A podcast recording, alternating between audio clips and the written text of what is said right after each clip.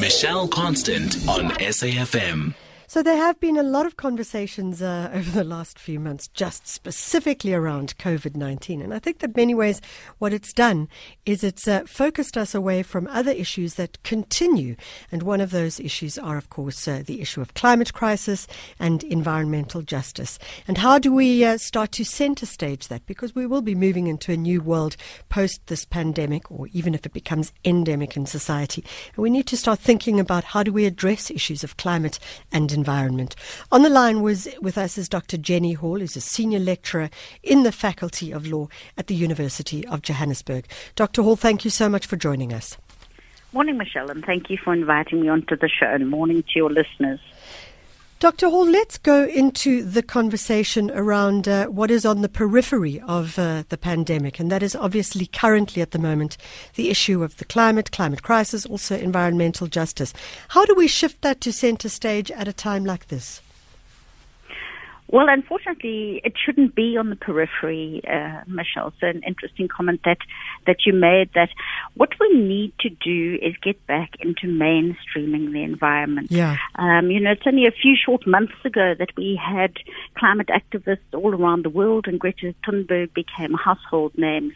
And what we ended up only in December was. Um, a really disappointing result from the United Nations Conference yes. on Climate Change, where our leaders simply didn't have the appetite to make change.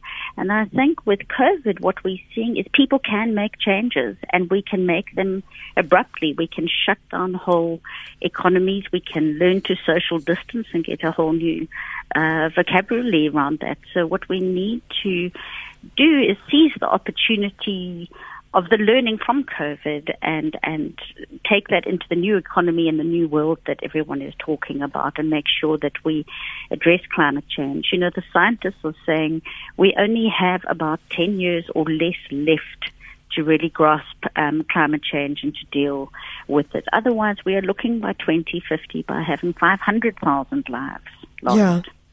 You know, Dr. Hall, I, I, understand exactly what you're saying, and, and it was something, I suppose, in, in a different context that uh, Dr. Imtiaz Sooliman was saying yesterday in an interview was about how one looks holistically at um, the challenges that we're currently facing, and, and specifically he was talking about the economy, but also about health, etc. And yet, uh, part of that triumvirate, I think, should in fact be about this new space that we work, work into, and we focus on climate and environment. And yet, I wonder if, as human beings, if we're capable of focusing on so many issues. It's it's a challenge, and it has been a challenge for a long time, which is probably why we find ourselves in the space we're in, because yeah. the environment has been almost a Cinderella issue. And I think what we've had in society is we feel we have to make a choice between this or that all the time. And um, in a developing country context like ours, what you hear is is people saying we don't have the luxury. We need to get the economy going. We need to get people jobs and and fed. Therefore, the environment can wait. What we're seeing is it's no longer an option, and humans are enormously adaptable, and we have to remain adaptable and incorporate things like the environment. You know, as we speak, we've got um, Eskom indicating that they might renege on their World Bank contract and not include um, equipment into their new plants, which would reduce emissions. And we, this is in a context where we know that people die. So with mm. COVID, mm. we are very anxious about the number of deaths from respiratory diseases, but we have those in our society all the time. These are not new issues, and those need to be given the same attention um, as COVID do. And when we talk about what I think what COVID has done is really highlighted a sort of disjunction between rich and poor, and Absolutely. how they are able to respond um, to things like COVID and serious crises like weather events and, and so on. And addressing those issues, environment must be part of it. We can't say to poor people that we have a Bill of Rights in the Constitution, but for you, you need to choose between eating or your health yeah, from pollution. Absolutely. So, so you know, Dr. Hall, um, uh, what is interesting is that you sit in, in, in a position of um, in the Faculty of Law at the University of Joburg, which does mm. talk to the concept of justice and the environment. Yes. And I wonder if you could maybe just tease that apart a little bit for us. And also maybe just talk to us about how we, as citizens who aren't in those spaces of, of and I'm putting this in inverted commas, but in those spaces of speaking, um, speaking truth to power, who aren't as easily able to do that, how do we resolve that? Um, there, there's two questions that, yes. that you've asked. I think when we when we speaking about environmental justice, what we mean is something like the environmental right. You know, when we when we fought for our constitution and negotiated the rights, we saw environment as being important enough to include that, and those rights must apply to all people. So, in in the context of our country, um, the impact of environmental hardship hits the poor twice as hard.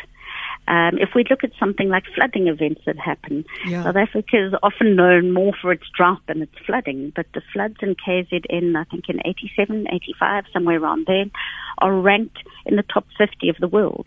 The floods last year were ranked in the top 10. And what we see is the poor are less resilient um, to be able to adapt to those things. You know, middle class people who were flooded typically have insurance yeah. and they can recover. Whereas when you're a poor person, it can have an intergenerational impact. And what we see when we're looking at coal-fired power stations and so on, it's the poor that often live close to the factory fence. Yep. So they're getting the double impact. So what we're saying is everyone in the country has an equal right to enjoy a quality um, of life. And now I've forgotten your second question. Well, the Sorry. second question is, is actually about that everyone. It's like, how do we, as the everyone, and I'm not talking about we, me necessarily, because as you say, I, I have access to insurance and things like that. But how do we access that right? And um, as a citizen, how do we engage with what is is our right when it comes to climate?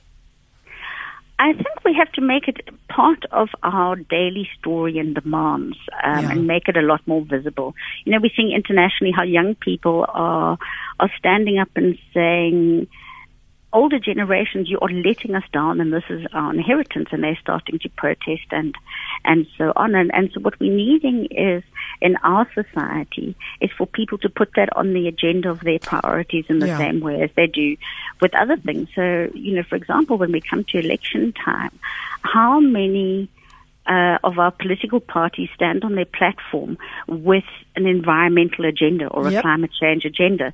You know, if you look at the elections in the states at the moment, but when you had all those Democrats lined up on stage, they would have debates solely diver- diverted to candidates' um, approach to climate change. In in our country, we tend to deprioritize environment, whereas to me it should be right up there with with food um, mm. access to basic services like water and so on. Yeah. So, if people are interested in learning more about uh, the work that you're doing, how do they get uh, hold of you? How do they read up more? Give us some ways to access information. Um, sure. There's there's a lot. Um, I think Daily Maverick now has a yeah, Burning Planet section where people expressing opinions and writing op-eds and things, which is good. You have a Center for Environmental Rights who has a very good um, website where they follow litigation and they, they initiate a lot of litigation, typically for, for poorer communities. And then you have NGOs like Earth Life Africa, Groundwork, um, also have websites in various offices and, and tend to work more on the ground and um, very good at, at unpacking what environmental issues mean to you as an individual and what you can do about it. I know there's a fantastic um, online website called The Conversation as well, and they always have great stuff about the environment. Really, really fascinating stuff. Dr. Jenny Hall, thank you so much for joining us and uh, giving us some insights into the space that you're working. Senior lecturer in the Faculty of Law at the University of Johannesburg and focusing on the fact that uh, we're stuck in a bit of a triumvirate of uh, issues. The one, of course, is the economy, the other one is, of course, health, and the third one is the one that we cannot afford to forget as we move forward, which is the climate crisis and the amount of time and the urgency that we need to have with regards to how things are shifting and changing. We are going to be moving to our youth education program, which is supported by um, SABC. Oh, sorry. which is um, supported by SABC Education. But before we go there, I'd just like to remind you that at about 7.35 we have Dr. Helen Rees Prof. Helen Rees, let's uh, give her her due, due credit. Uh, she's the executive director of the Wits Reproductive Health and HIV Institute at the Wits University. And uh, she does respond to a bunch of your frequently asked questions. We brought some in from last week that you were asking. But if you have any more, you are welcome to then go and send us either as an SMS or as a WhatsApp, however you'd like to do it, questions, frequently asked questions around COVID 19, the pandemic, as we move forward to potentially uh, what we hope will be lockdown stage three.